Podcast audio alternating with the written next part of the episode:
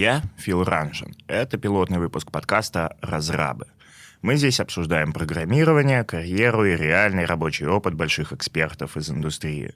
Неформально, но постараемся с пользой. На первый выпуск ко мне пришел Александр Ботинев, руководитель департамента разработки в Group IB. Мы поговорили про его опыт, а он уже 17 лет в индустрии, обсудили, есть ли особая специфика у разработчиков в сфере кибербезопасности, как и для чего там пишут код, и главное, как сейчас нанимают людей. Этот выпуск выходит при поддержке группы IB. Если хотите поддержать этот подкаст, зайдите в описание, почитайте, посмотрите инфу по ссылкам. Группа IB — совсем необычная компания из сферы кибербеза. Ее цель — не продать побольше красивых коробочек, а борьба с киберпреступностью. Вот реально, я сам видел. У них на мерче надпись «Fight Against Cybercrime». Такие вот кибербэтмены. Из студенческого детективного стартапа группа IB выросла в мирового лидера в области кибербезопасности со штаб-квартирой в Сингапуре и центрами исследования киберугроз в Дубае, Амстердаме и Москве. У них на счету более 1300 успешных расследований по всему миру, в том числе совместно с Европолом и Интерполом. Почти 11 лет группа IB разрабатывает технологии, которые помогают им сражаться с киберпреступностью. А как? Давайте спросим у главного разраба Александра Ботинева.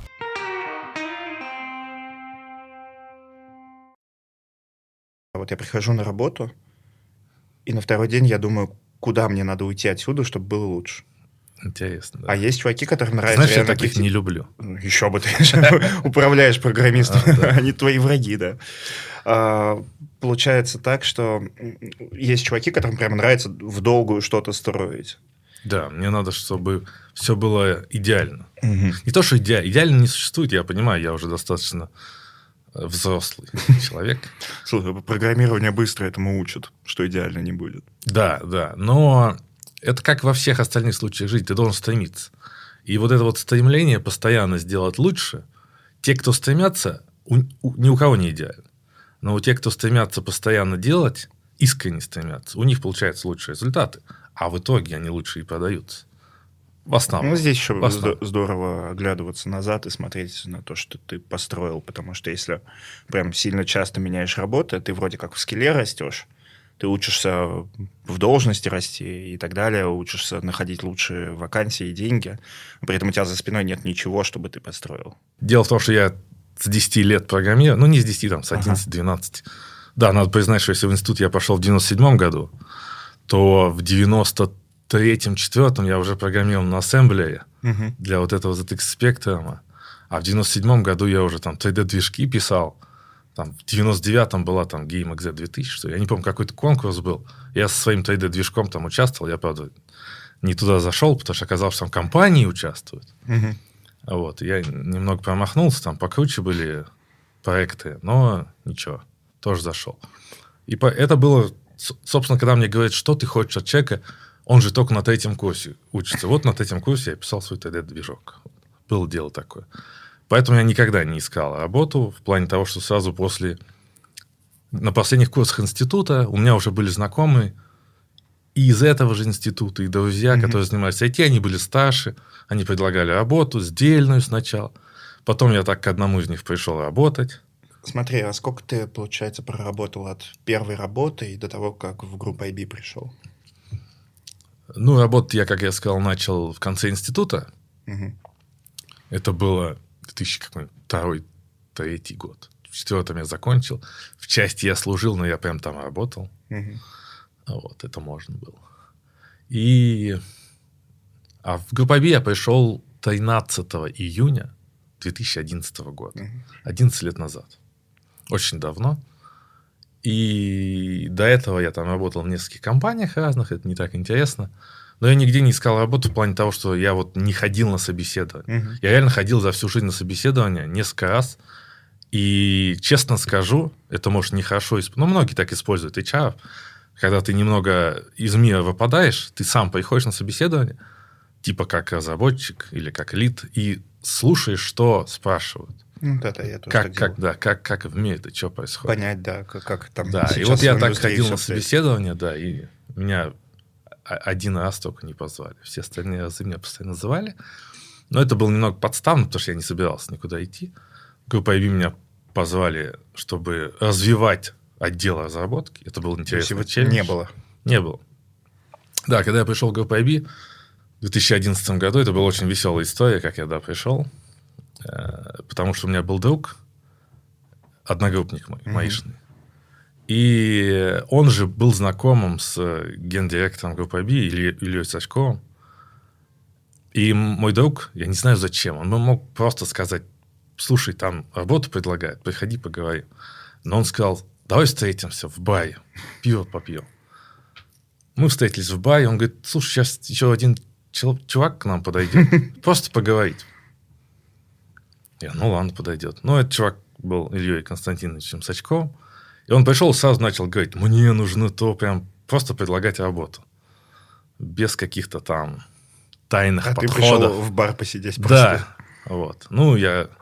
Андрей, мой, моего друга Андрей зовут. Вот. И я ему тогда сказал, говорю, Андрей, если ты меня пришел продавать, так бы и сказал. Ну, ей-богу, я тебя знаю там 10 лет. Зачем придумывать какие-то сложности? Слушай, а получается, вот ты пришел в группу IB и уже был опытным разрабом, а ты да. руководителем к тому моменту был или вообще нет? Э, я был тем лидом небольшой команды. Угу. Вот так. То есть я на предыдущей... Я не был руководителем, и я не был... Вот сейчас я во многом еще занимаюсь орг-вопросами, может, даже одна из основных частей. Всякие бюджеты, угу. планы. Я не люблю этого, честно говоря, вообще. Ну, кто любит? Да, имеется в виду, что я же программист, я пришел из этого, мне технологии нравятся. Мне нравится, когда мы сделали что-то крутое технологичное. Вот. Ну, слава богу, что у нас, в принципе, вся компания разумная. Это мне вот что нравится в группе IB.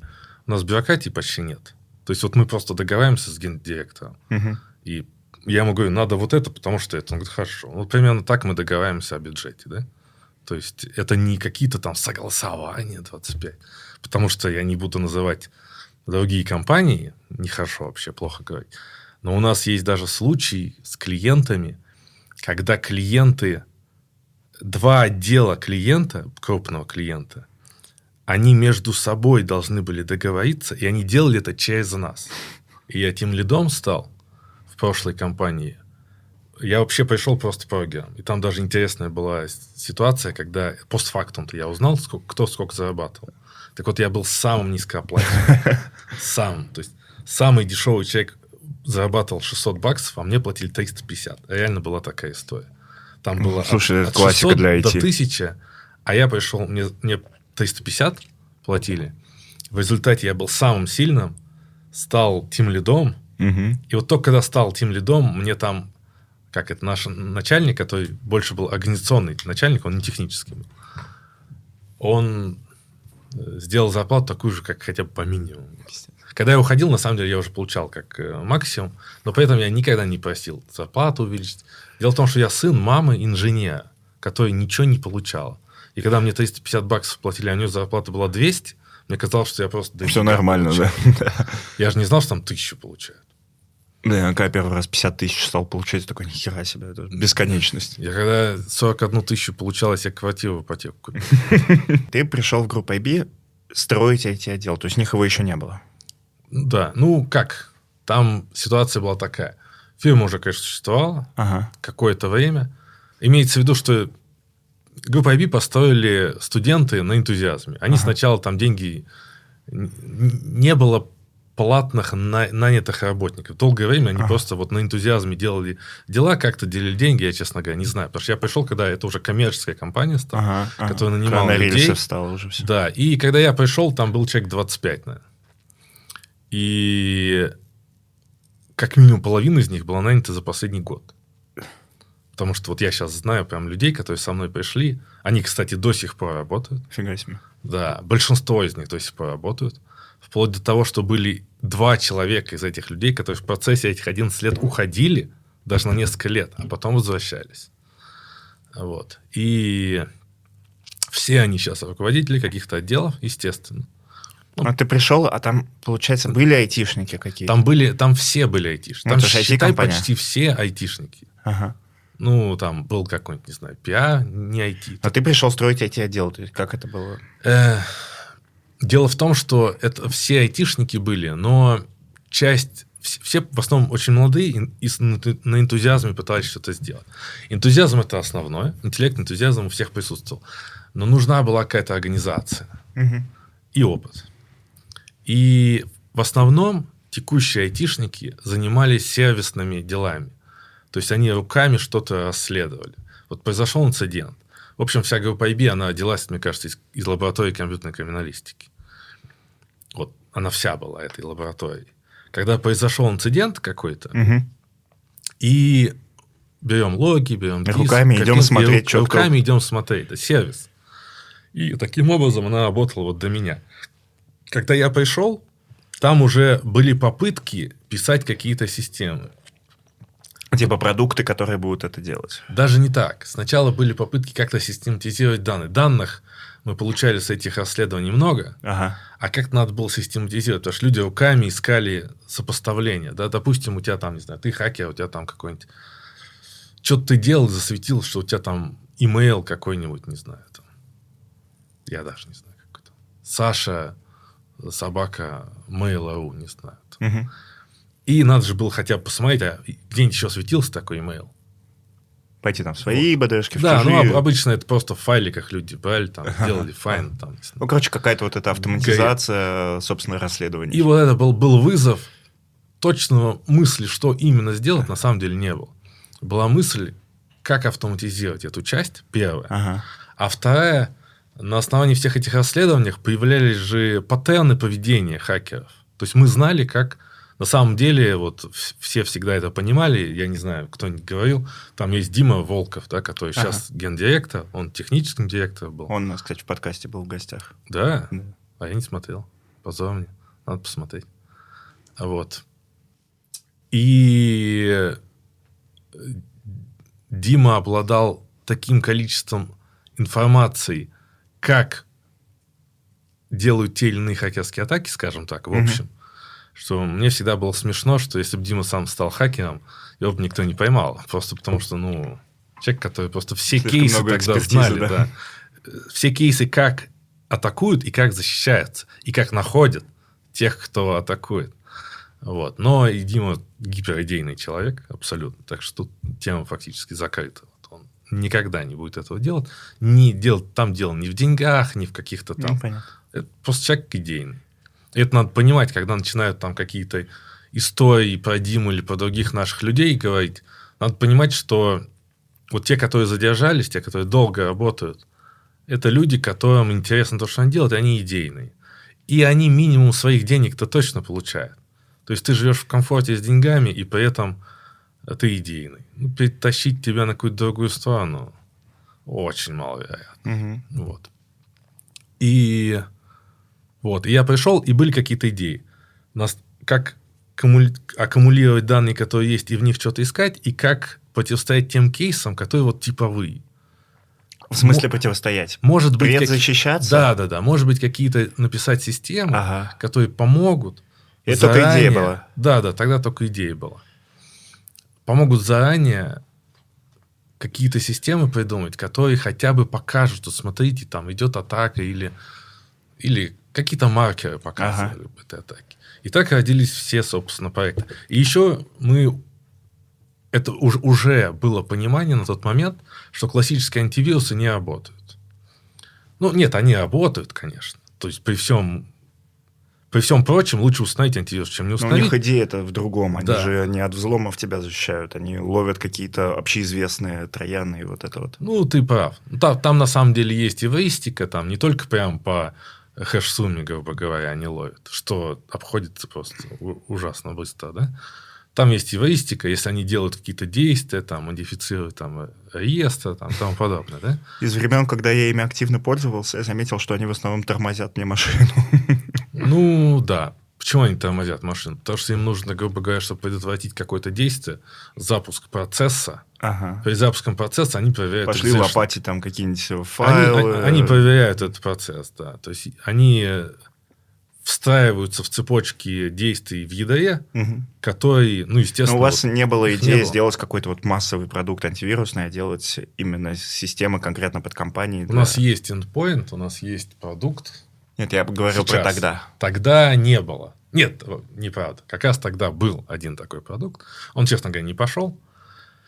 Вот, но это потому что люди очень с энтузиазмом, а ага. потом, когда технически мы обсудили, это вот новый антивирус писать это очень дорого и очень, очень долго. Идея-то главная была тогда вот какая. Почему антивирусы не работают? Антивирусы не работают, потому что они э, всегда, как ты как догоняешь паровоз, который от тебя уходит с этими вирусами, и ты пытаешься бороться с вирусами на стороне клиента, который не разбирается в IT.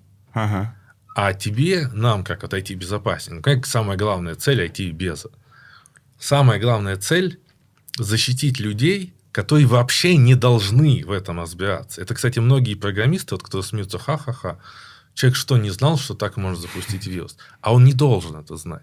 Он должен делать все, что ему в голову взбредет. И быть в безопасности. И быть в безопасности. Это самая главная идея. Потому что он там, не знаю, шахтер.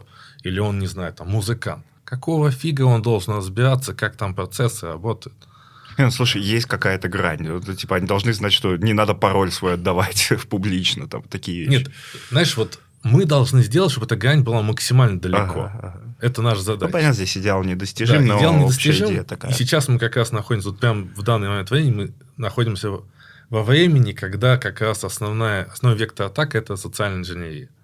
Как раз потому, что бэкенд системы уже развились достаточно сильно, чтобы защищаться. Никто не атакует банки сейчас. Вот раньше атаковали банки. Угу. А сейчас атакуют людей, которые в банк Работают. заходят. Слушай, ну раньше вообще дикий запад был, когда еще весь мир не успел, не знал об SQL-инъекциях, так, у нас просто были дыры вот технические. Да, да, да. да. Вот, вот был такой период, когда атаковали, грубо говоря, бэкэнд системы предприятий.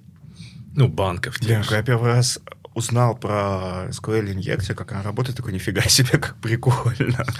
Скармливаешь им строку, они ее в базу запихивают, ну офигеть. Да там много чего можно сделать. Там, часто, часто как Oracle, там целый пели SQL язык, там можно было программу засунуть.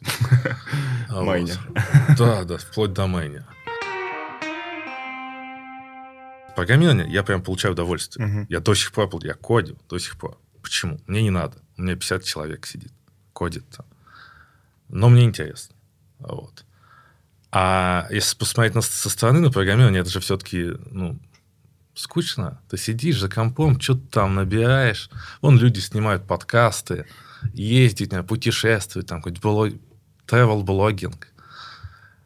А мы тут сидим за компьютером мы программируем. Ничего интересного. Мне интересно очень.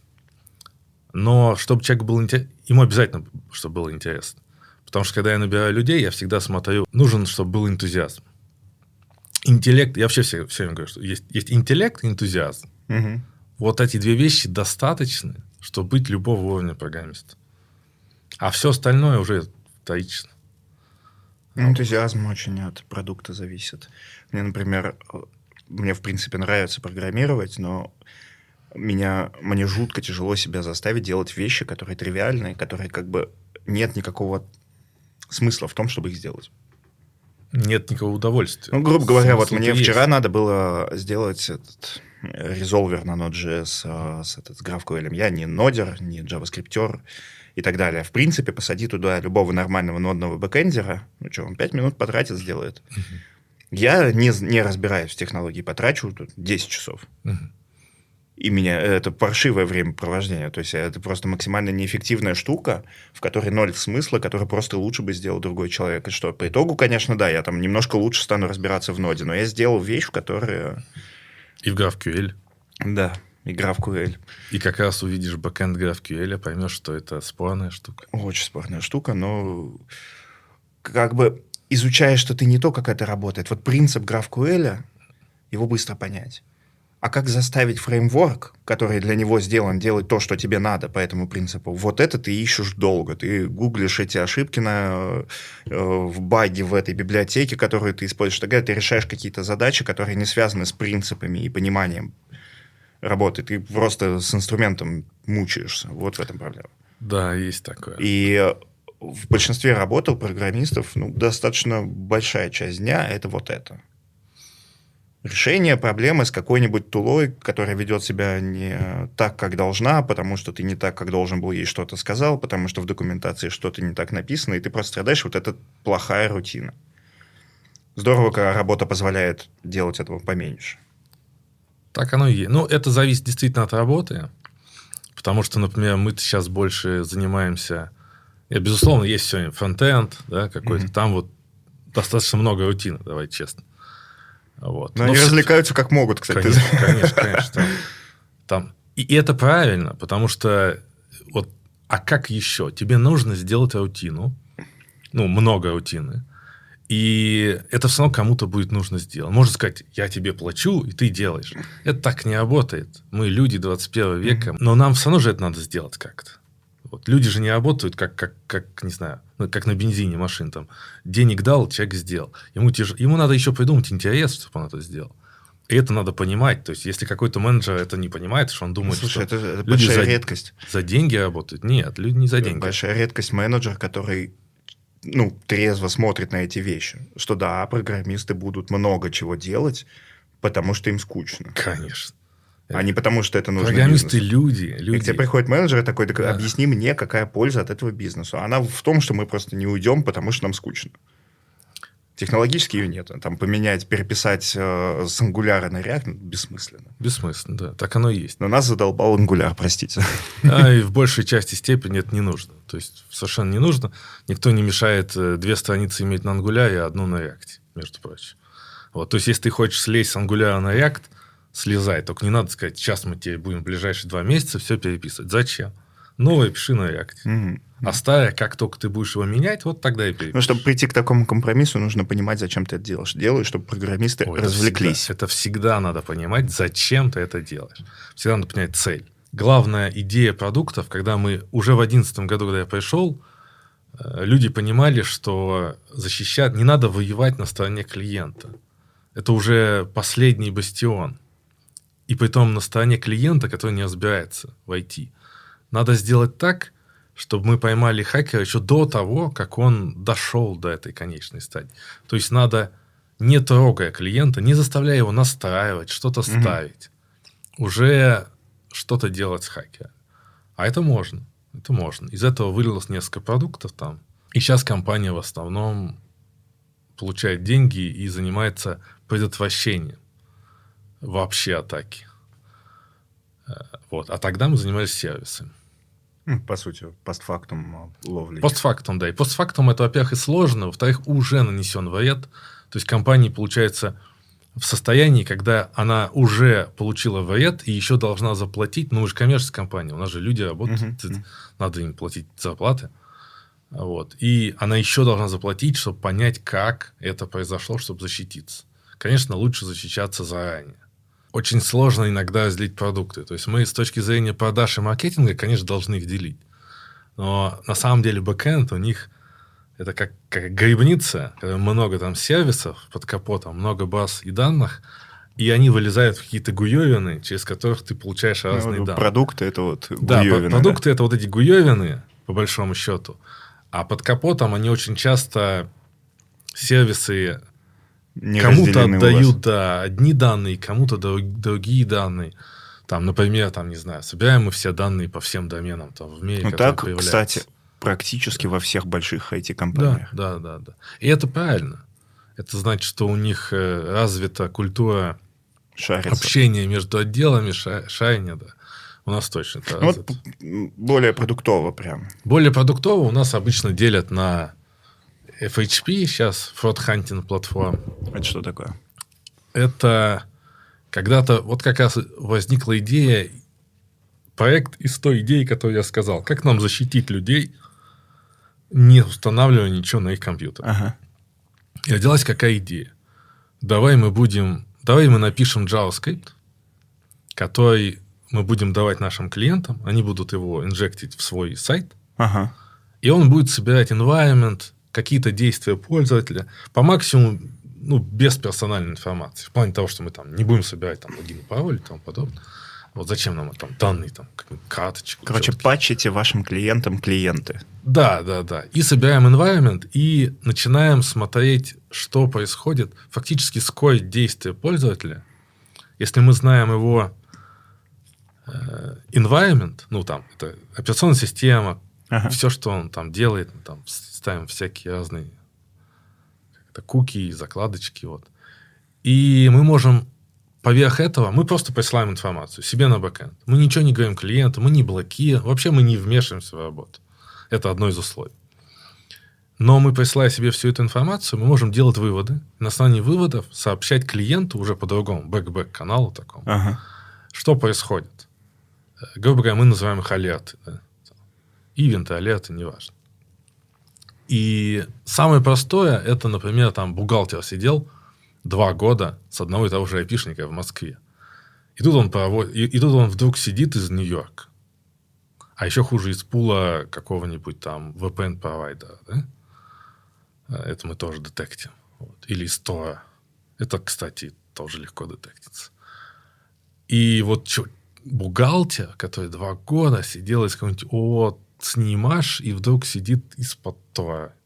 Аномалия. Или из Нью-Йорка, да. Это самое простое, что можно сделать. Вот, на самом деле, потом, когда эта идея начала развиваться, и мы собирать все больше и больше информации, она даже появилась, наверное, не из IP, там, сравнений код.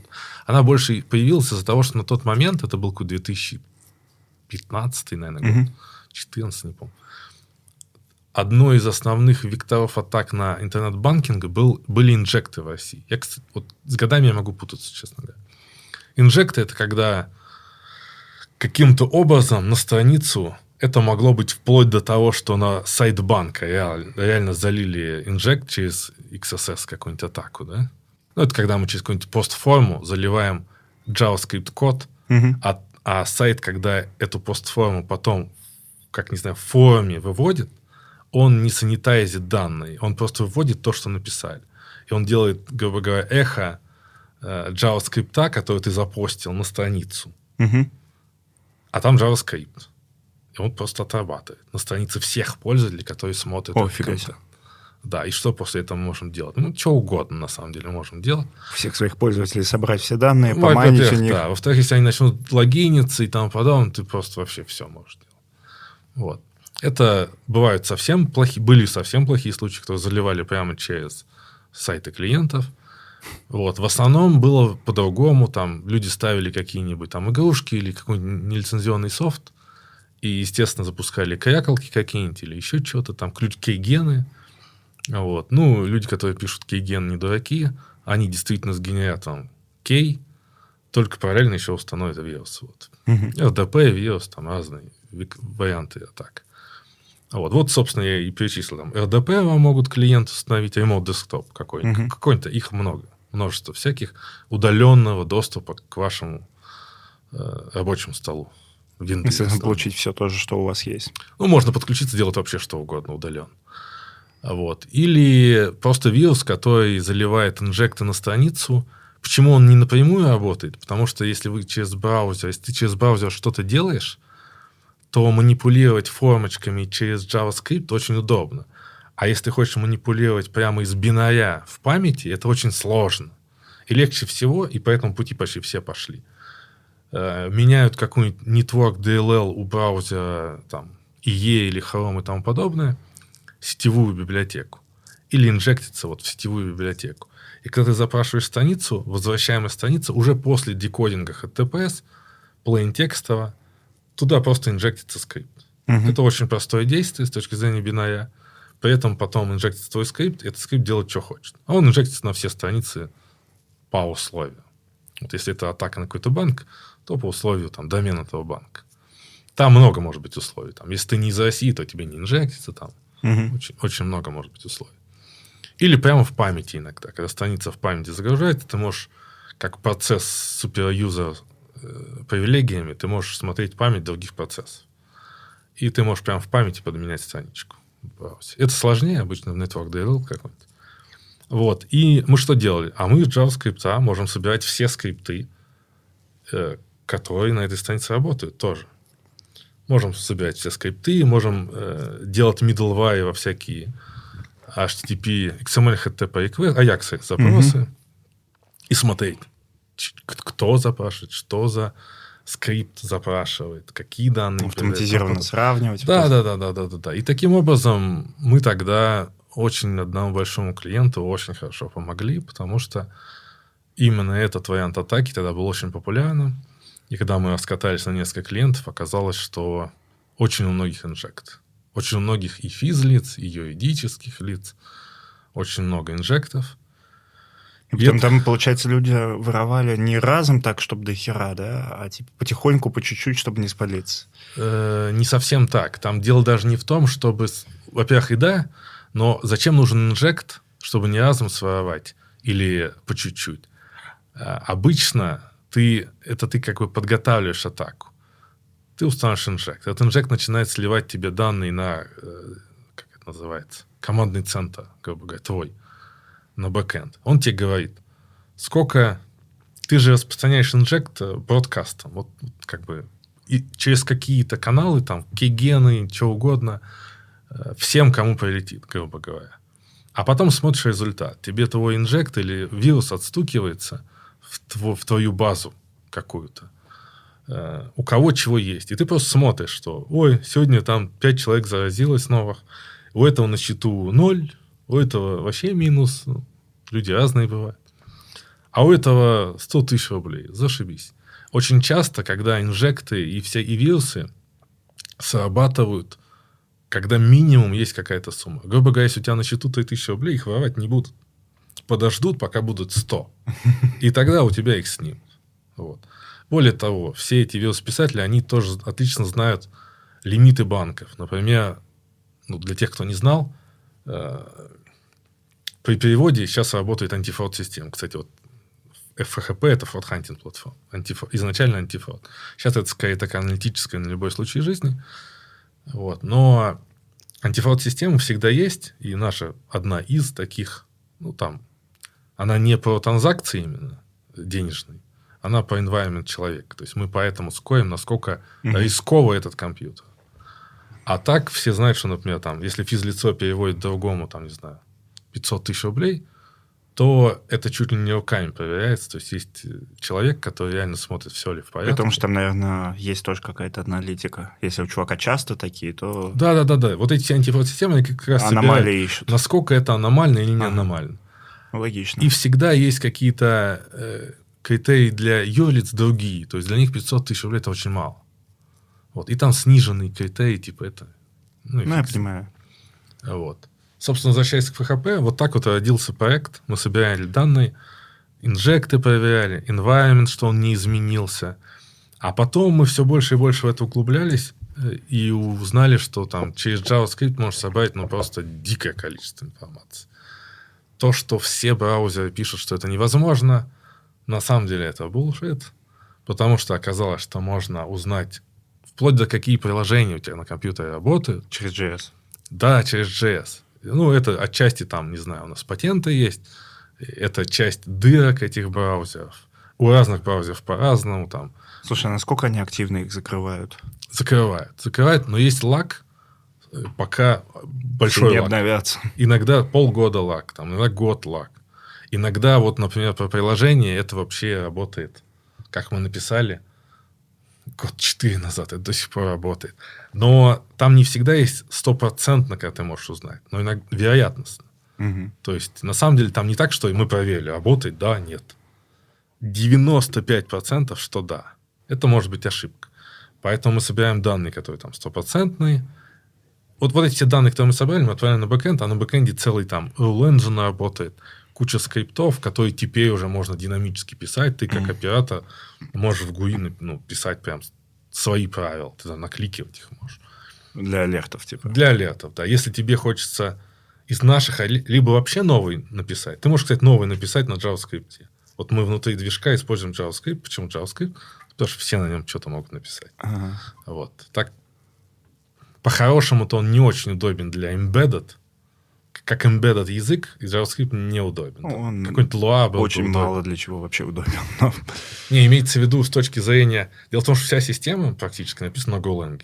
Ну, она. Backend, она high-load, ей нужна скорость, многотредовость, распределенность. Да, вы уже ее в 2015 начали на Golang писать? Нет, нет. Она изначально была на PHP написана, будем честны. Вот, но она развивалась где-то уже года два половиной, три, она на Golang в основном работает. Там, мне кажется, какие-то maintain скрипты еще, может, остались. А может, уже не Слушай, осталось. насколько сложно ее развивать, учитывая, что у тебя вот эта система, которая на там, десятки продуктов условно работает? все со своими правилами, и тебе надо приходить в этот большой бэкэнд и какие-то большие изменения там вносить. А не надо большие изменения. Вот это вот то самое декомпозиция, которая должна работать. Надо декомпозировать на сервисы. Вот все это работает сейчас в, в куберах. Ну, я не знаю. У всех, мне кажется, куберы должны быть просто у всех, даже у кого маленькие проекты. Потому что что такое кубер? Кубер – это автозапуск. Это вот у всех есть какие-то сервисы, которые, если упали, надо переподнимать, логи собирать, мониторить работоспособность. И вот, вот стек типовых задач с любой компонентой. Вот для чего нужен кубер? Ты просто разбираешь, как в кубе это все запустить.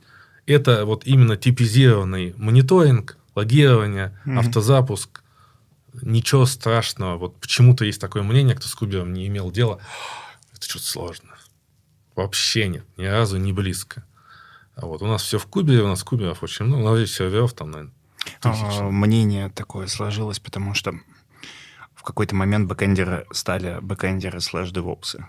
И какие-то бэкэндеры стараются от этого абстрагироваться и не быть девопсами а какие-то остаются слэш. И, по сути, вот ты как компания, если ты маленькая, у тебя там три разработчика, и ты такой, мы возьмем там кубер, контейнеры, вся херня. Ну, то и, наверное, такой, может, и не нужно, да. Мне, мне надо нанять DevOps, а DevOps дорогой, они еще да. даже дороже, чем разработчики. Да, и, да. вот поэтому люди этого пугаются.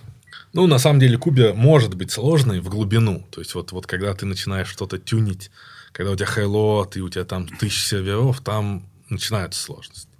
Но в базе своей, базовой, а у вас данных-то, получается, прям дофига должно очень быть. Много, да, очень. Потому что все действия всех То пользователей, вот, всех ваших клиентов да, вы да. Вот, вот, вот в этой, например, системе, учитывая, что в основном, ну, какие-то данные мы храним долго, ага. какие-то вечно, вот, но вот такие вот прямо сырые данные совсем мы храним буквально пару месяцев, там, и там э, то есть счет идет на там 100 терабайтной базы. И это классно, и там Отличный челлендж, чтобы наделать хорошие бэкапы. Это вообще очень челлендж. С бэкапами прям челлендж, да. Потому что понятно, что когда у тебя там 100 терабайтной базы, это вообще к вопросу о пути, что каждую вещь можно сделать единственно правильно. Нет. В зависимости от размера ты делаешь совершенно... От размера, от нагрузки, от критичности падения ты делаешь совершенно разные. От своего бюджета и обстоятельств, где ты это делаешь. Да, да, абсолютно верно. Абсолютно. Слушай, а GUI вы на чем делаете? То есть он у вас веб-GUI? Сейчас на React, конечно. В общем, конечно, он мог бы быть десктопным, мобильным. А, не-не-не, он веб-GUI. Все GUI, веб-GUI. У нас все сервисы, вот я про одно, один продукт немного сказал, что мы там на бэкэнд посылаем, ага. там куча правил. Ну, он, по сути, без интерфейса, у тебя только интерфейс алертов, правильно? Э, алерты посылаются по API преимущественно, ага. ну, потому что надо real-time. У нас же одна из целей – ты зашел, у тебя инжект, ты еще не успел залогиниться, а мы уже прислали, что у тебя инжект. Потому, Потому что, что надо мы, реагировать быстро. Мы, да, обработка пакета примерно одна секунда. То есть у нас хайлот такой, что мы Просто должны... интересно, были кейсы, когда вы кого-то предупреждали, а они по этому поводу просто ничего не сделали? Конечно, и... конечно были. Кошмар. Конечно были. Ну, тут уже, знаешь, еще плохо, когда тебя после этого обвинят в чем-то, да? Ты как бы предупредил, у человека эта проблема случилась, а тебе потом сказали, а что а чё вы вот не сказали, что это реально опасно? Ну, я не знаю, что. Слушай, мне кажется, что... Ну, то есть вы же с айтишниками взаимодействуете у клиентов. Мне кажется, любой чувак, который Мы в основном хоть, чуть-чуть, хоть чуть-чуть в этом разбирается, понимает, что, в принципе, это никаких гарантий стопроцентных быть вообще не может. Я вот сказал по ФХП про то, что есть тупые кейсы типа по айпишник сравнивать. Это на самом деле не интересно. Интересно, что есть сложные алгоритмы которые, например, определяют задержки в твоих действиях или паттерн поведения. У хакера, который заходит в твой интернет-кабинет, у него есть паттерн, ну, например, типовой паттерн. Печатает он быстрее меня. Да? Дело даже не в этом. Он заходит в карты и, и прокликивает, смотрит все твои счета. А я так не делаю. Ты так не делаешь. Ты обычно заходишь, делаешь какой-нибудь перевод, выходишь. Заходишь, делаешь перевод, иногда посмотришь, но это не основное занятие. А у него чек, сколько у тебя денег на счету, это основное занятие. Вот. Потом есть сложные темы. Вот, например, когда ты набираешь какой-то текст, один и тот же. Например, ты набираешь пароль свой. Нам пароль знать не нужно. Но как ты его набираешь? Или ты набираешь свой телефон? Тоже нам и телефон знать не нужно. Нам надо знать как ты набираешь определенную последовательность символов, которые ты набираешь постоянно, регулярно. У тебя mm-hmm. паттерн вырабатывается. И оказалось, что когда ты набираешь одно и то же слово, где-то на расстоянии 10-12 символов твой почерк определяется с точностью до одного из 100 миллионов человек. Ни хрена себе. Да. Так что вот кто там кук, Слушай, а как... А, куки ставят, а, можно и без этого. Понятно, что там же, там же будут кейсы, когда вот я сел вводить свой номер, ввел две буквы, меня отвлекли. Я вернулся. Это же другой паттерн. Ну, нету идеальных алгоритмов. Нет, я просто к тому, насколько это сильно портит э, картину. Вот именно там между... Если ты одну паузу такую сделаешь, то, возможно, это, это сильно повлияет, но, возможно, не критично. Угу. То есть, там просто, если у тебя пароль там хороший, там, 16 символов, ну, ты потом на остатки досчитаешь, то что это ты, я. Да, да, этого, этого хватит все равно. Все равно ты... Там очень много интересных бэкграунд, там очень много алгоритмов, которые очень сложны, их долго описывать, там подкаст не хватит. Но смысл в том, что многие этого не знают, что вот, вот паттерны поведения, паттерны мышки, как ты, например, мышкой водишь, угу. э, у каждого своя скорость, своя резкость. Вот это Офигеть. второй паттерн, который тоже работает. И, в общем, это складывается на самом деле в паттерн твоего поведения. В принципе, твой э, профиль поведения. Ну, по сути, цифровой отпечаток пальца. Да, да, да, да, вот именно так. И после этого мы можем вскоре, иногда случается вот на заре вот этих всех паттернов, случались очень смешные истории, когда мы алертили об изменении, мы сейчас алертим, только там уже чуть-чуть подредактировали, чтобы это помягче было. Скоин уменьшили, грубо говоря. Потому что у нас несколько алертов. Например, если у тебя environment изменился и паттерн поведения изменился, ну все, это вообще ага. что-то плохое. А если у тебя environment абсолютно тот же, а паттерн поведения, например, чуть-чуть изменился, там это чуть попроще. Почему? Получилось странный кейс, смешная история когда мы выкатили эти паттерны, как реагируют банки на наши алерты. Опять же говорю, есть алерты стопроцентные. То есть, если мы присылаем алерт, у вас банковский инжект, то это не какой-то вероятностный. То есть, это, это, это просто плохо. Да. Это точно сто процентов плохо.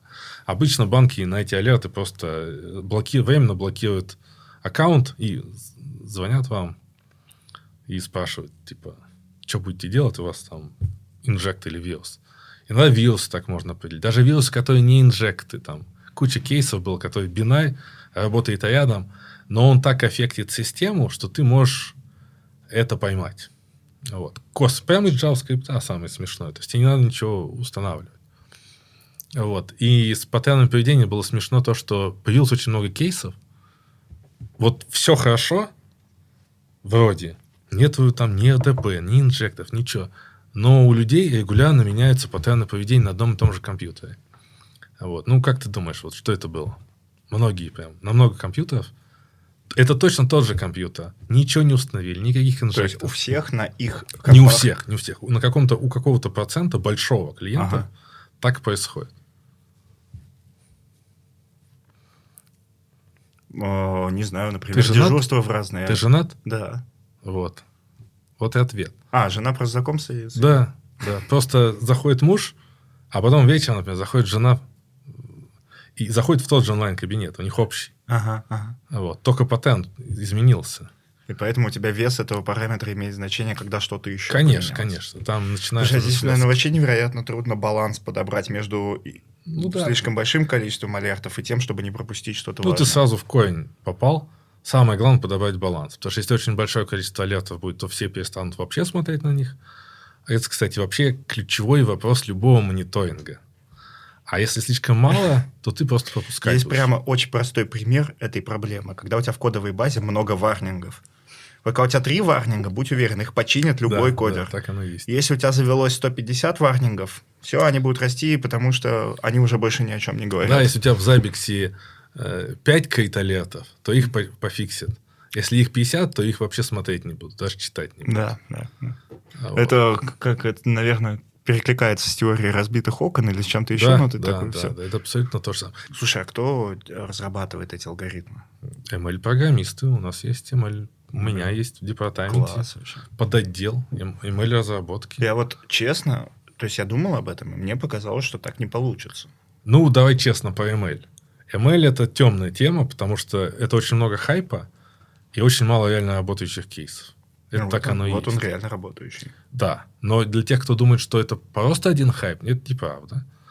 Действительно, это в принципе, если ты хочешь стать ML-чиком, тебе надо понимать, что ты будешь делать 10 proof of concepts, и 9 из них не будут работать.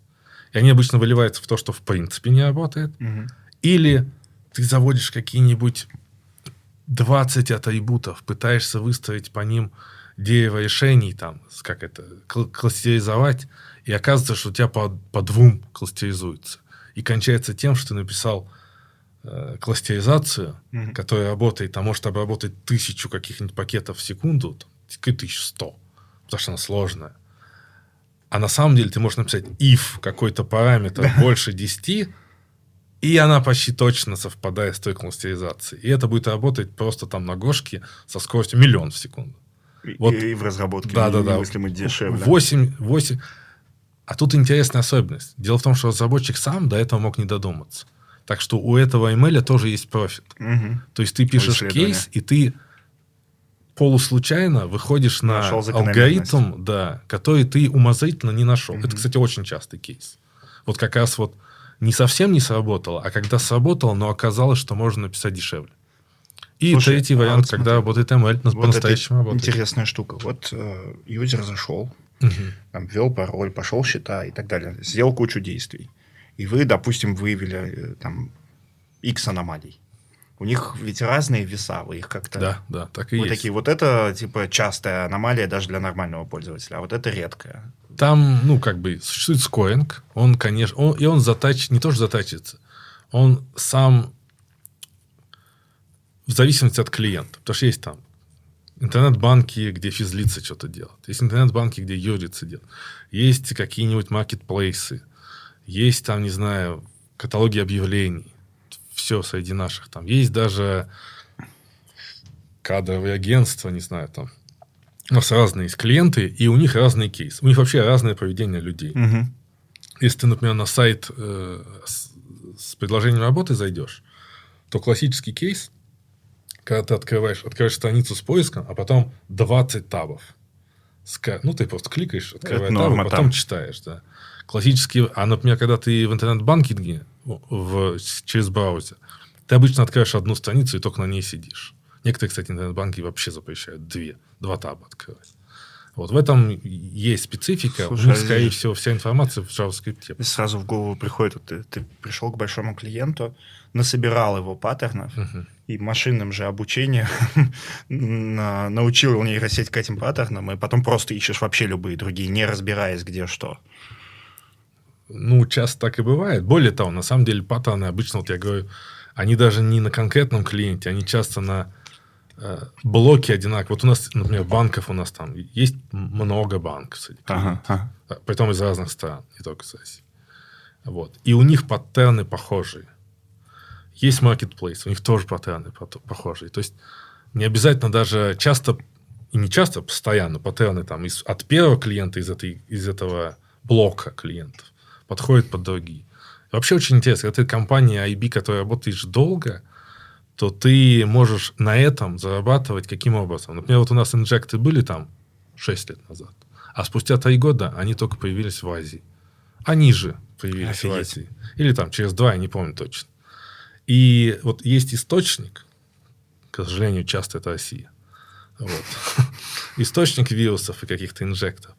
А потом, когда на этом рынке уже отмирает, уже как-то на- на- научиваются защищаться или там, не знаю, там все. Короче, из этого рынка они уходят, но они приходят на другие. В Европу. В этом смысле Европа и Америка отстают от нас. Вот. И Азия. Вот. В смысле В защиты. смысле, в смысле и защиты, и вирусов самих. Очень часто источником вирусов является там Россия, Китай. там. Интересно. Вот. Для меня всегда была большой загадкой, нафига тебе это делать, если ты хорошо умеешь программировать или хакать что-то.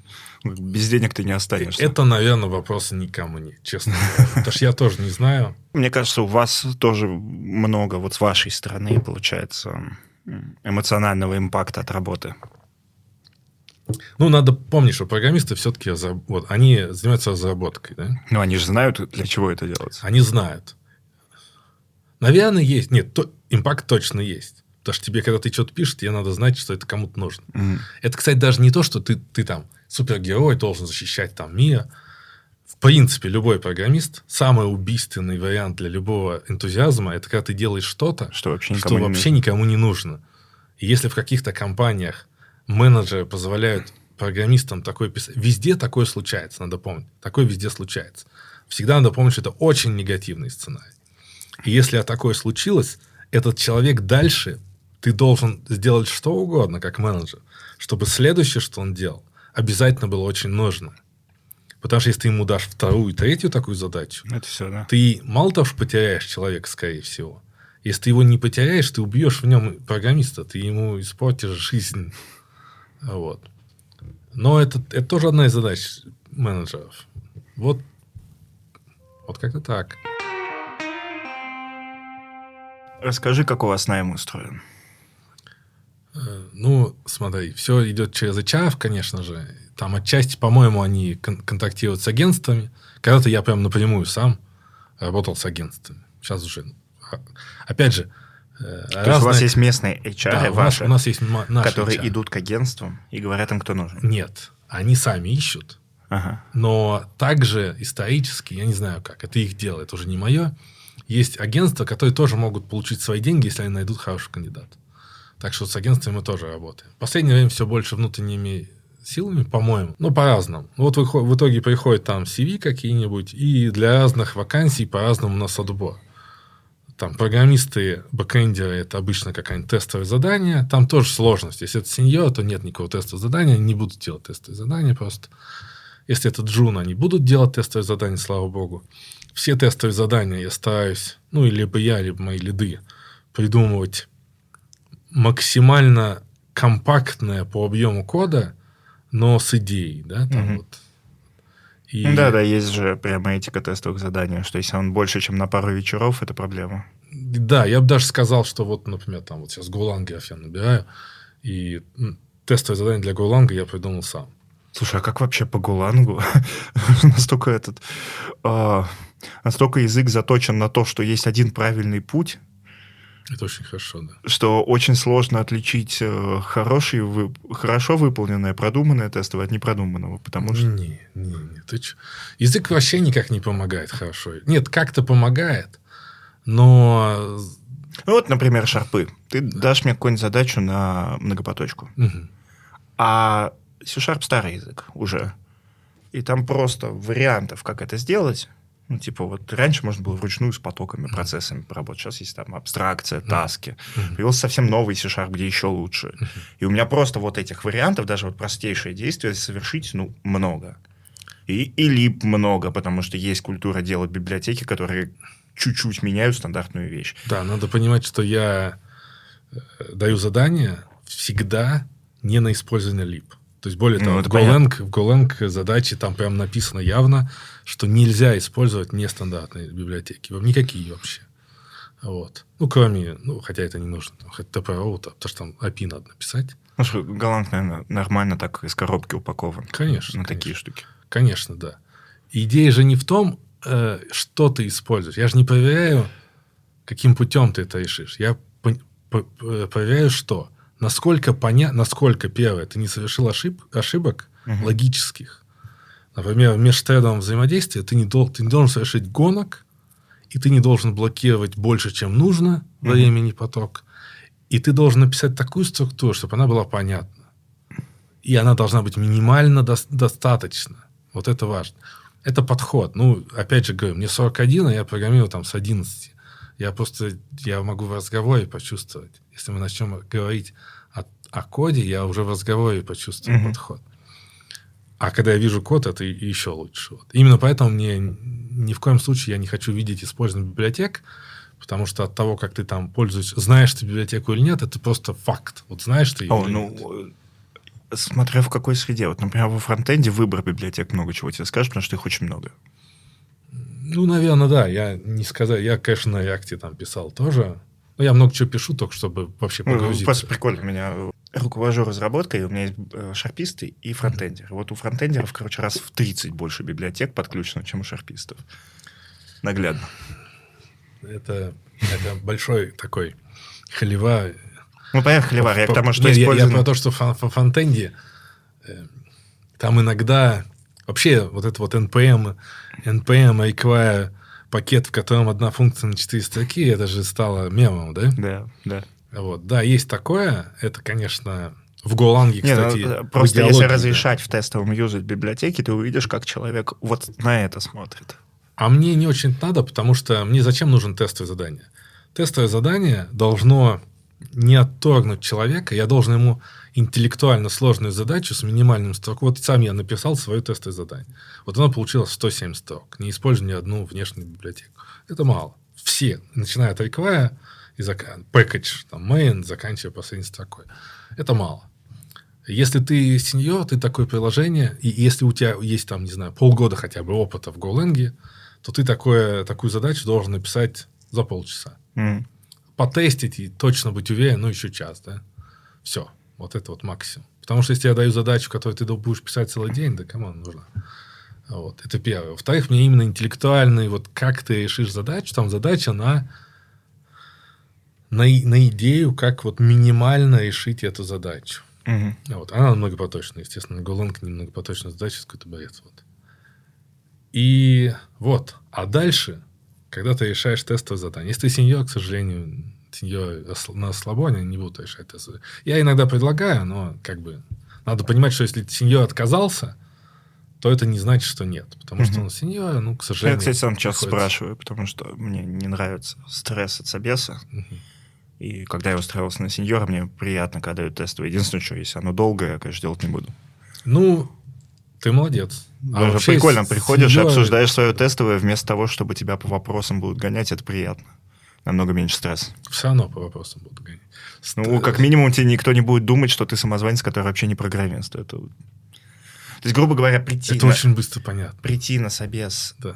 а, да, это же проблема моего ощущения, а не того, Я что понимаю. человек... говорит. Прийти на собес, когда ему уже понравился твой код, морально намного проще, чем просто прийти на собес. А, я, кстати, не думал с этой стороны. Ну, наверное, да. Вот видишь, что-то почерпнул сегодня. Это хорошо. Подумай об этом. Как вообще развить эту мысль? Чтобы человек приходил. Это особенно среди джунов, ну, на самом деле среди сеньоров, разные люди. Бывают люди легко общающиеся, бывают закрытые люди, разные люди бывают в психологии. И одна из проблем на собеседованиях, мне надо максимально ослабить человека. Да, да, да. Вот. Это большущая проблема, чаще в больших компаниях, э, когда у, у ребят там типа четыре этапа найма, и ты приходишь, тебя на первом скринят, задают простые вопросы, ждут коротких ответов, это большущая проблема. Вот это так. Например, знаешь, в э, C++ есть э, деструктор. Да, В C-Sharp есть такой же. да. Делают то же самое, только он там называется финалайзер. А я начинал с плюсов. Да, И еще- у меня а на собесе спрашивают, что такое финалайзер. Я такой, я не знаю. А не знать, что это такое, это критично. Ну, если ты Ну, пришел... Нельзя не знать, что такое деструктор, да? Конечно, Но конечно. я же знаю, что это такое, я просто забыл слово. И- а у тебя они не дают там наводящих вопросов и так далее. И это дает гигантский стресс, ты потом просто уже перестаешь отвечать на что-то. Ну, я как бы могу защитить и компанию, и тебя одновременно, потому что мы не такая гигантская компания, но компания решает какие вопросы. Ей надо за минимальное число собеседований найти максимальное количество качественных людей. Это понятно. Вот. И при этом, конечно, не надо делать дофига стадий. Вот у нас какие стадии? Если ты джун, то ты пишешь тестовое задание сам там. Когда хочешь, то и пишешь. Там оно открыто. Мгм. Вот, оно, его все знают уже. Потом, потом и, все. После тестового задания ты собеседуешься, ну, если ты джун, то с лидом, скорее всего, проекта. Вот. И я часто слушаю, и могу и не слушать. Я часто в бэкграунде, в Google Meet просто без видео слушаю, что говорит человек, почему я это делаю. Я вот сейчас как бы своих лидов учу нанимать людей, ну, давно уже, как учу, такой слишком пафосно. Но они очень могут спросить хорошо по теории, не по теории, по, по, по программированию, по техническим скиллам. Мгм. Но они как-то мало смотрят на софт-скиллы, на софт-скиллы. А это очень важно. Очень важно, кто человек такой, какие у него цели, Мгм. зачем он, что он хочет, что Ну, это его очень понятная интересует. история, что если человек вообще не хочет работать, никакое Конечно. количество знаний это не Конечно, и такие, к сожалению, есть.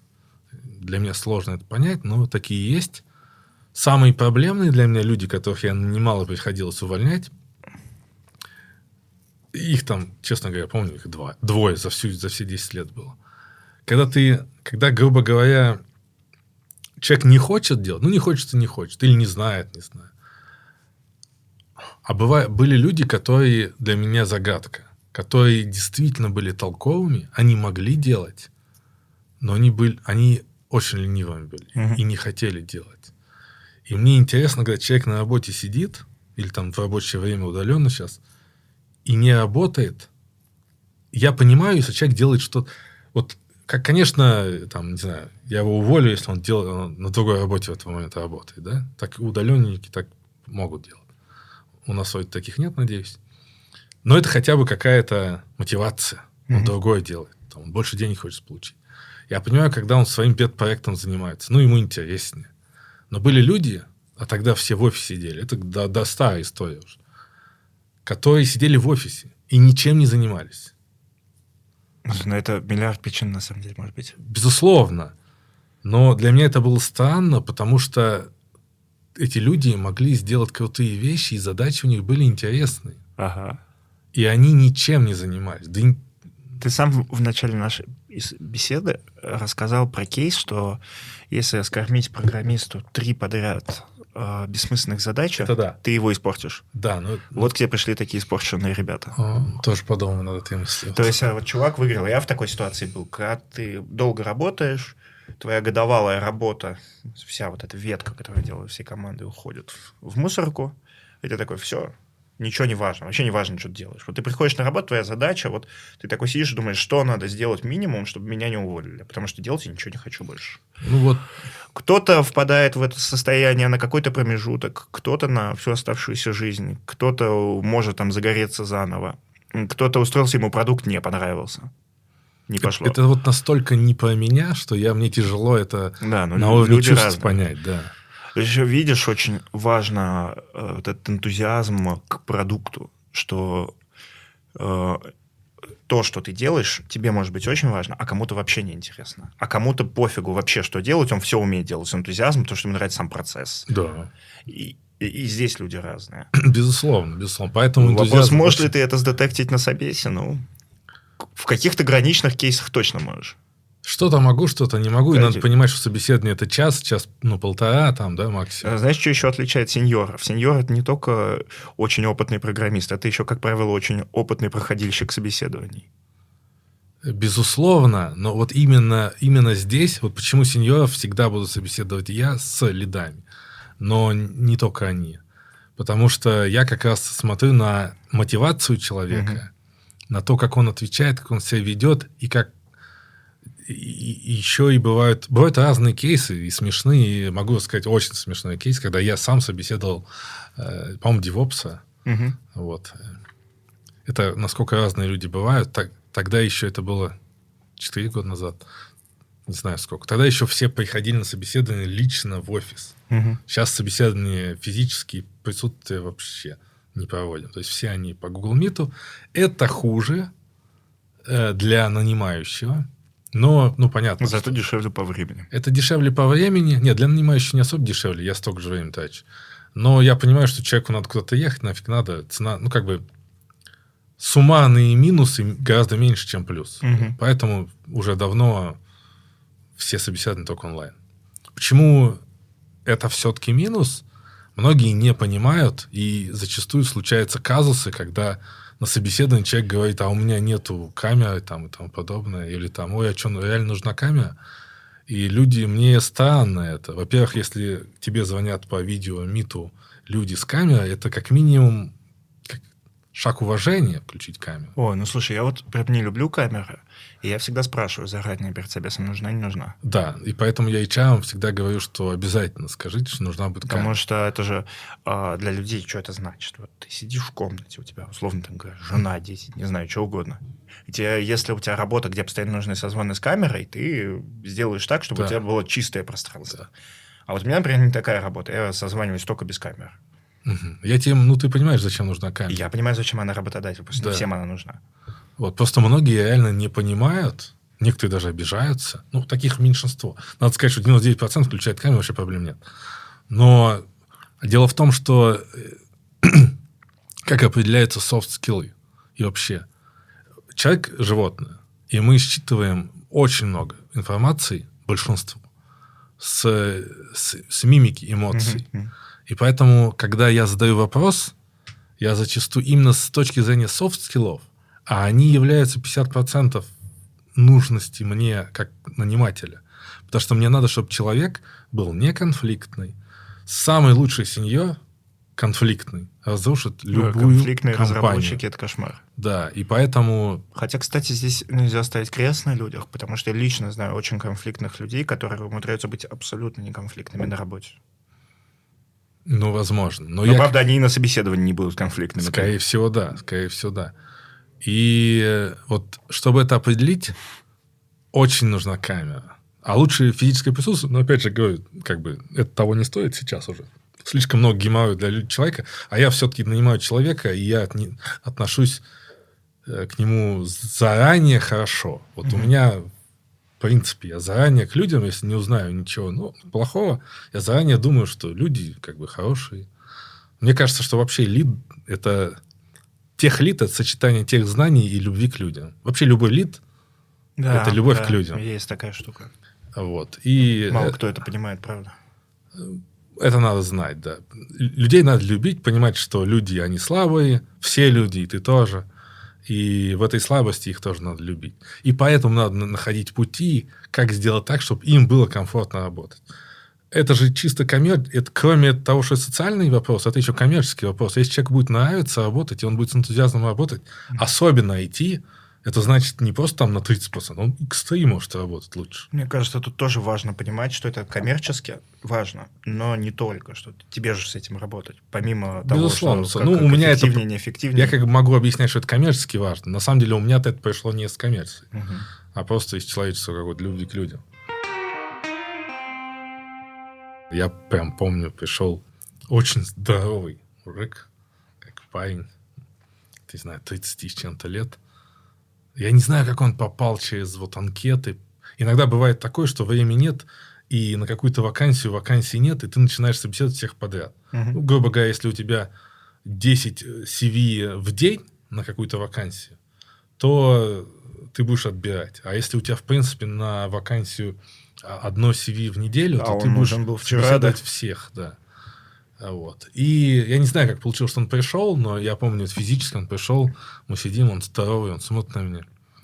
Я говорю, можно та-та-та, введение, можно позадавать там технические вопросы. Он смотрит на меня, я говорю, вот как там, не знаю, как, как DNS. Я не помню, что я спрашивал. Он админом был. Я не знаю. Я, ну, тогда, а вот что насчет там, не знаю, SSL, там, сертификаты, что такое. Я не знаю, мне можно идти? Встал и ушел. Ну, мало ли, может, что-то случилось. А он Может, такой здоровый, что я Может, как бы принял чего. Даже страшно было его провожать. Вот. В общем, разные бывают люди, абсолютно разные. Да. И вот стараемся найти людей. Я говорю, самое главное в людях для меня это не обязательно, чтобы человек мог работать в коллективе. Для этого он должен быть неконфликтным. Я, кстати, думаю, что у нас хорошо с этим. Вот, типа, войти вообще. Войти вообще в среднем люди неплохие. Ну, в плане того, что это же люди такие. Нет, потому что у нас культура изнеженные. такая, она как бы подталкивает. То есть да- даже если ты конфликтный, токсичный засранец, и ты приходишь и долго работаешь в IT-компаниях, в нормальных, тебя, в принципе, это приучат быть нормальным. Ну, возможно, я стараюсь таких не брать. А потом я, я уже Ну, говорил... мы все путь да. проделаны. Слушай, мне кажется, в 18 лет гораздо больше из нас были такими, чем в 20 и 30. В 18 лет ты максималист, но Да. это не конфликтность. Это другое. Вообще есть понятие рабочих конфликтов. Вот есть рабочие конфликты, а есть, в Ну, принципе, когда говнистость. у да? вас просто там У- у вас- разные взгляды Да, на разные взгляды. Это на... Более того, это не просто нормально, это должно быть. здоровая атмосфера. Это да, это должно быть иногда. Ты должен вот уметь доказывать и спорить. Но если ты начинаешь спорить, да ты просто дебил, ну, это уже, это уже не спор технический. да? Мгм, мгм. Вот это просто уже конфликт, и это показывает тебя. Ну, ставка-то большая, особенно когда сеньора нанимаешь. То есть ошибиться дорого будет. Да, да, да. И, и поэтому будем честными сказать, что я там за час могу определить все про человека. Тех скиллы, э, в принципе, неплохо определяю. И есть одна, один вариант, когда хуже я ненавижу... Ненавижу, не надо говорить ненавижу. Люблю я людей. Есть люди, которые очень много говорят. А я же не могу человека 4 часа собеседовать. Мгм. Вот я спросил, я уже понял, сколько ты знаешь. Но ты продолжаешь говорить. Я же не буду там тебе говорить, слушай, Все уже решено, иди. Заткнись, да. Нет, поэтому вопрос. Я уже понял, не надо мне дальше объяснять. Вот. И есть собеседования длинные, и я из них выхожу и понимаю, что я не совсем понял. Обычно, скорее, я откажусь от ну, этого. это, человека. знаешь, да, психологически-то это проще. То есть, э, вот ты приходишь, синдром самозванца много у кого есть, и тебя спрашивают что-то, в чем ты прямо хорошо разбираешься. Такой, отлично, я хочу говорить только об этом. То есть, а вот тебя спросят что-то следующее, и шанс, что ты не разбираешься. А это неприятно. Даже если ты знаешь себе цену, и все такое неприятно не знать что-то. Я понимаю, что неприятно не знать. Надо помнить, что никто все не знает. Каждый человек знает хорошо то, чем он сейчас занимается, и может даже забыть тем, что он когда-то давно занимался. Но опять же говорю, у меня даст очень большой опыт, и это дает мне возможность очень быстро чувствовать. Я как бы спрошу тебя там что угодно, да, про процессы, потоки, uh-huh. там как они работают, и вот ты как бы начинаешь отвечать, я начинаю повышать ставки, копать глубже, или понимаешь, что ты вот до этого уровня сразу знаешь. Я перехожу на следующую тему. Никогда, э, когда ты собеседуешь с нормальным человеком, никогда один ответ неправильный, или тем более, что ты вот говоришь в финалайзе, а не знал. Это вообще показатель неправ... неправильного собеседования. Ну, это скрининги, это ребята воронку все уменьшают. Ну, наверное, да. То есть они сажают чела, который сам даже не лид, и который просто за, ну, просто за день 10 человек должен по пунктам спросить, поставить плюсы и минусы. Ну, я понимаю. У них, кстати, как оказалось, нет весов. Тебя могут спросить, что такое в C-Sharp класс, uh-huh. как делается наследование, что такое финалайзер, и ответы одинакового веса. А как бы, если ты не знаешь, что такое класс, ну... Это... Ну, раньше я так, честно говоря, я так делал, я вообще давал вопросы. Опять же говорю, надо делить. С сеньорами так не получится. Я давал вопросы и HR. И в HR-агентстве, кстати. Да, тогда я напрямую работал, маленький блок компании еще. Я давал прямо сколько-то вопросов и просил, не надо комментировать. Вы просто запишите то, что человек ответил. И принесите мне. И как есть, принесите мне. Аудио, э, Ну, так написано. относительно норм, но меня вот прямо кринжило, когда HR меня спрашивает. Mm-hmm. Потому что ему не задашь наводящих вопросов. То есть вот он, э, HR задает ну, тебе вопрос. Достаточно странное собеседование, HR не программист. Да, и когда тебя HR спрашивает программистские вопросы и записывает твои ответы, ты чувствуешь себя очень не в своей тарелке. Что уточнить что-то нельзя, правильно ли она запишет твой ответ, непонятно и так далее. А потом она вообще HR, это разговор слепого с... А, ну мне сами люди писали ответы. Не HR. Писать еще нормально, да. Вот, но... Я понимаю, что кому-то надо просто воронки найма сокращать, но это, на самом деле, также безусловно. кости можно подбрасывать. Но мы воронки сокращаем, смотри, опять же, есть разные позиции. На одних сложно найти людей, их мало, там не нужно сокращать воронки. На других, например, там фронтендеров, например, сейчас очень много, и, а хороших очень мало, как, как и везде. Вот. И, или там кого еще там. Таких мы сокращаем воронки. У меня лиды фронтенда просто звонят людям и э, спрашивают какие-то базовые вопросы совсем базовый. Это mm. реальные лиды фронтенда. То есть это не HR. Но буквально 5 минут он тебя спросит 5 вопросов. И mm. это так грубый фильтр. Ты совсем дебил или нет? Потому что, к сожалению, очень много совсем слабые. Ой, ну тут... Вот я в такое вляпывался, ну, друзья, э, когда у тебя спрашивают базовейшие вопросы с того же фронтенда, варал это конс, чем отличаются, угу. и ты типа затупил. А ты, а ты сеньор.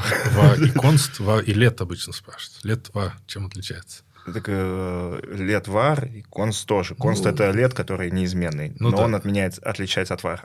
Да, просто как бы var variable. Ну, ну короче, и, это да. дефолтный вопрос первой да. странички э, учебников по JavaScript. Безусловно. Но тут тоже такая тонкость. Я не уверен, что у меня такие вопросы... Мы задаем на собеседовании такие вопросы. Не совсем такие. Там есть пример, на JavaScript, когда мы собеседуем, мы, кстати, лайфкодингом занимаемся. Потому что на JavaScript это надо. Потому что там как бы задача у нас напиши функцию, которая делает то-то. И она как бы там 6 строк. Mm-hmm. Ну, то есть там ты ничего-то писать будешь сложно. Просто как ты подходишь. Потому что сейчас очень много появилось людей, которые теоретически их подковали во фронтенд-школах. Они прям отвечают правильно а потом ничего не могу написать. Есть прямо целый этот класс этих школ, которые учат собеседоваться. Да, да, да, да, да. На бэкэнде, кстати, как-то не знаю, почему-то вот таких мало. На фронтенде очень много, которые А отвечают. просто в какой-то момент на рынке был гигантский запрос на фронтендеров, и ну, люди, которые продавали всем сейчас, э, в IT, в IT, они ударили туда. Понятно. Вот. Ну, это вот такая тонкая э, грань, когда ты должен... Опять же, возвращаясь к моему тезису о том, что я на каждую тему, ну, там вот в бэкэнды, какие у бэкэнда темы основные. Так как у нас в основном какие-нибудь хайлот темы, то я должен понимать, насколько глубоко человек там э, в процессах разбирается, mm-hmm. как они, что, что это такое, да, э, как сеть работает, какие-нибудь базы, с какими он имел дело, при том мне не важно, чтобы он конкретную базу знал, мне интересно, с какими Просто он имел дело. И, да, да, да, сам, сам пускай расскажет на тему, в которой он разбирается. И действительно, я как бы пытаюсь довести каждую планку, примерно оценить, до какого он копал. Но вот вопросы, которые, я говорю, тестовые собеседования иногда раньше сам проходил, чтобы понять рынок, и там меня спрашивали, как называется функция, которая в таком-то языке что-то делает. Да, да, да. И вот это вот я просто запомнил, потому что я даже угадал, как она называется. Я не помнил, потому что ты помнишь, как прям пишется функция только тогда, когда ты за последний год хотя бы ее использовал. А я ее не использовал, там она на сях была собеседование, на C++. Я его там 7 лет не использовал функцию, или 10. И я просто угадал, потому что я помню, как там все функции назывались. Но я честно признался, я говорю, наверное, так, но я вам могу объяснить, Слушай, что она делает. Суть вопросов вот этих, да. насколько я понимаю, проверить, не врешь ли ты про свой опыт, это раньше было сильно актуально, сейчас ты IDE прям хорошая. Mm. И, грубо говоря, я не помню синтаксис C-Sharp, хотя пишу на нем каждый день. Вот да, не ну, помню. Ну, ну, прикинь, вот там меня спросили по семафора, да? Да. Я могу объяснить, как они в ядре работают. И а я тебе объясняю, как в ядре работает, а ты спрашиваешь, а ты знаешь, как функция называется? И вот это вот ступор, да, как бы. Хотя, ну... Чувак, come on. Я только что написал, как в Linux ядре они работают. И это какая-то... Зачем ты меня это спросил? Чтобы знать, что? Ну, если на старте спрашивают, да. то да, это отсеять не программистов и тех, кто наврал про опыт. А вот. так Многие собеседующим просто спускают список, они по нему спрашивают и ну, валидируют ответы, они не решают, что... Нет, у нас вот иногда вот сначала скрининг для джунов, тесты задания, а потом, если это джун, то он с лидом общается, если это сеньор и мидл, то с лидом и со мной. И вот я больше слежу за... Ну, я слежу сразу одновременно на собеседовании за двумя вещами. Во-первых, софт-скиллы я смотрю, потому что как-то мои лиды пока слишком доверяют людям, они прям кажется, все люди. Мы сейчас техническую часть проверим, а остальное... Ну, на самом деле, тоже разумно, важно. потому что это ж ну, нужно в этом разбираться. Нужно знать, что ты в этом разбираешься. А вот ты технарь, который управляет командой, у тебя все хорошо, но ты как бы... С чего я ты, понимаю. Но я с чего ты раз... взял, что ты шаришь в софт-скиллах? Как бы, такая история. Мы беседуем... Когда ты успешно 11 лет руководишь разработкой, у тебя есть основания думать про себя так. А когда ты тимлит над шестью людьми, ну да, да, Ты да. Нет. вполне возможно, что сам себе это придумал, поэтому наверное, нормально от этого абстрагироваться. Возможно, ну ты прав, да, ты прав. Ну вот я пытаюсь как бы каждый раз, когда я делаю какой-то вывод, я никогда не делаю вывод, нет, не берем, да, мы обсуждаем, почему. Всегда было интересно. Вот приходит чувак на сеньора, uh-huh. и он неплохой спец, хорошо отвечает на... Но вот он не дотягивает до сеньора, он какой-нибудь middle плюс, uh-huh. а пришел на сеньора устраиваться. Ну, как были, а прям постоянно. И как это? Более Нормально? Того, более того, вообще вилка зарплата, она мне все время смешна была, потому что вот у, у тебя будет вилка зарплата от 100 до 200. Э, ты, как, как ты думаешь, сколько людей придут и будут просить не 200? Есть такие, что странно. Нет, есть такие, но вот в последнее время, кстати, мало таких. Раньше таких гораздо больше было. Было даже такие, которые... Да, надо, первое, надо признать, что люди бывают разные. Люди бывают, себя недооценивают. И я как сам из программистов, я, честно говоря, сейчас для, там, может, бухгалтерии странную вещь скажу, но если человек, например, стоит условный 100 тысяч, а попросил 50, скорее всего, я ему предложу 80. Ну, как бы я предложу меньше, чем могу, я все-таки как представитель коммерческой компании, мне надо соблюдать mm-hmm. свои интересы. Но если он сильно ниже рынка попросил... А это не странно для бухгалтерии. Это ведь просто невыгодно нанять человека на сильно ниже рынка. Он идет. Да, да, в том-то и дело. Но я даже, наверное, не из этих побуждений. Это тоже... Ну, я понимаю, что просто эмоционально... Как бы, эмоционально, чувак... Неприятно, ну, ты что ты его как будто стоишь. обманываешь. Да, да. Я его Хотя ты его не обманываешь, но Я его как будто обманываю. С точки зрения рынка я его не обманываю, он сам попросил. Но как-то, мне кажется, если ты правильно подобрал слово, мне кажется, я его обманываю. Я не хочу этого делать. Угу. Вот. Я, может, как бы, давай я чуть-чуть тебя буду обманывать. Ну, ну, хотя бы не настолько. Компромиссно. да. Хотя бы не настолько. Хотя он как бы сам это с собой делает. Да, таких мало, но такие были. Когда вижу большие разбежки в вилках, я понимаю это так. Удастся им меня поймать на собеседование, ну, типа, показать, что я что-то сильно не знаю важное, значит, э, они будут торговаться от этого. То есть Это, это до сих пор проблема, которую я решить полностью не могу. Нет, у меня не такой подход. Я не знаю, кстати, какие вилки... То есть, я знаю, какие вилки у нас есть, но как их афишируют, я не- даже не, не слежу. То есть, ко мне просто приходят люди, я пытаюсь сразу узнать у HR, сколько они просили, потому что, ну, мне надо выстраивать соответствующую планку вопросов. мгм. То есть, если человек сеньор, это я не буду у него спрашивать какие тупые вещи, типа, не знаю, там, какие-то там... Вы когда-нибудь видели, что такое HTTP? Человек там сеньор, там, в бэкэнд для сайтов. Я его спрашиваю, там, не знаю, зачем нужен заголовок хост, да. ну, я понимаю, да. Это какой-то глупый вопрос. А если джун, это нормальный вопрос. Вот. Мне нравится ситуация, когда у меня висит резюме с зарплатными ожиданиями, там написано 6 тысяч долларов. Мгм. Меня зовут HR-ка, видит мою вакансию, мое резюме, присылает мне вакансию. Говорит, пошли. А там типа 4 тысячи долларов. Я прохожу собеседование, мы такие садимся, такие, и что? У меня было написано, заявлено, что я хочу 6. У вас что 4. Мгм. Где компромисс?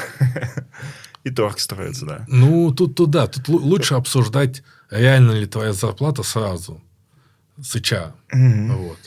А Ну, при- как- я, как правило, просто смотрю на компании. Если компания богатая, и если я им сильно понравлюсь, они, скорее всего, в принципе, способны пойти мне навстречу или придумать там какую-нибудь систему, что через какое-то время Ну, и так далее. Ну, наверное, наверное. Как бы со стороны компании всегда есть какой-то бюджет, там, ну, в прямом смысле бюджет, и есть какие-то возможности. А потом техлид, типа, меня определяет, сколько я считаю в рамках нашей компании ты будешь стоить. Это очень интересная особенность, потому что э, есть возможности. Вот у нас, у нас, например, меньше возможностей, чем у кого-то там очень богатого, но больше, у кого, чем у кого-то бедного. Да? Мы какая-то такая, в этом смысле, наверное, средненькая как ком- компания. Мы нормально платим, но я, ну, я могу прямо назвать компании, которые могут заплатить больше за этого же уровня человека. Вот я стараюсь увлечь именно проектами, не только потому, что это не какая-то обманка человека. У нас есть бюджет, и мы зарабатываем деньги сами. Нам государство не дает денег, да? Мгм. Вот, как я открыл компанию. Ну, неважно. И это сложная конкуренция, но она все-таки есть. А дальше происходит такое. Если ты, например, хотел 500 тысяч, а я могу заплатить тебе 300, то, наверное, не имеет смысла тебя приглашать, потому что ты, в принципе, не просядешь на этот уровень. Вот. Если ты, грубо говоря, ну, я, например, не буду, честно сказать, потому что, ну, смотри, ты пришел, ты хотел 500. А я тебе говорю, я прособеседовался, ты пришел, потратил время, ну, там, на Google Meet, неважно, ты потратил время, и тут это как даже неуважение какое-то, что ли, с моей стороны, предлагать настолько меньше зарплату. Поэтому, если ты хочешь чуть больше, чем наши возможности, то мы можем поговорить. Хотя я всегда HR говорю, что узнавайте потребности, как человек себя Чтобы не оценит. тратить время. Чтобы не тратить время. Ни мое, ни его, да, человека. Потому что надо уважать как бы и, и собеседника всегда.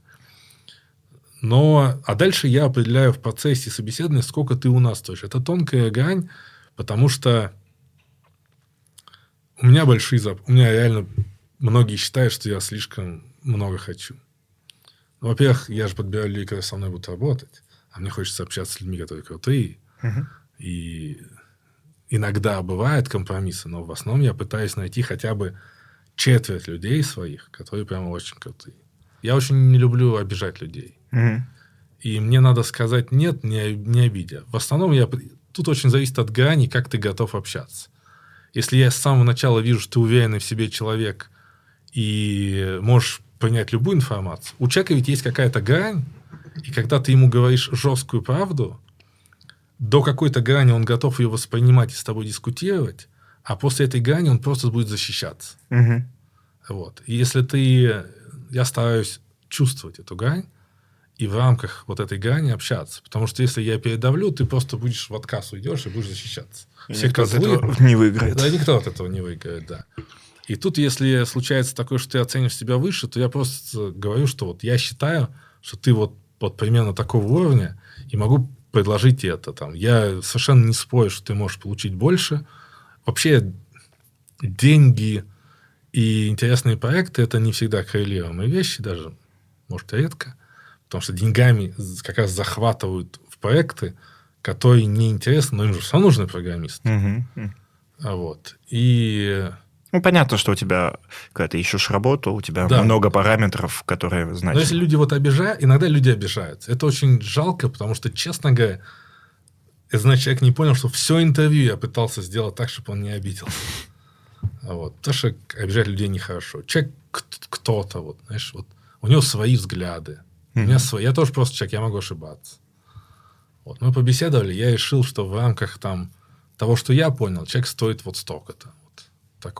Это Как-то, как-то надо давать понять, что для вас, в вашей специфике, он для вас не стоит своих денег, а не что он в принципе их не стоит. Безусловно, безусловно. Поэтому Потому я что и- ты можешь устроиться медлом на какую-нибудь американскую компанию за 10 тысяч долларов совершенно спокойно. А, Разные кейсы есть, да, разные а кейсы. здесь тебя не возьмут э, сеньором при таких же скиллах, и это норма. Так, так и есть, это норма.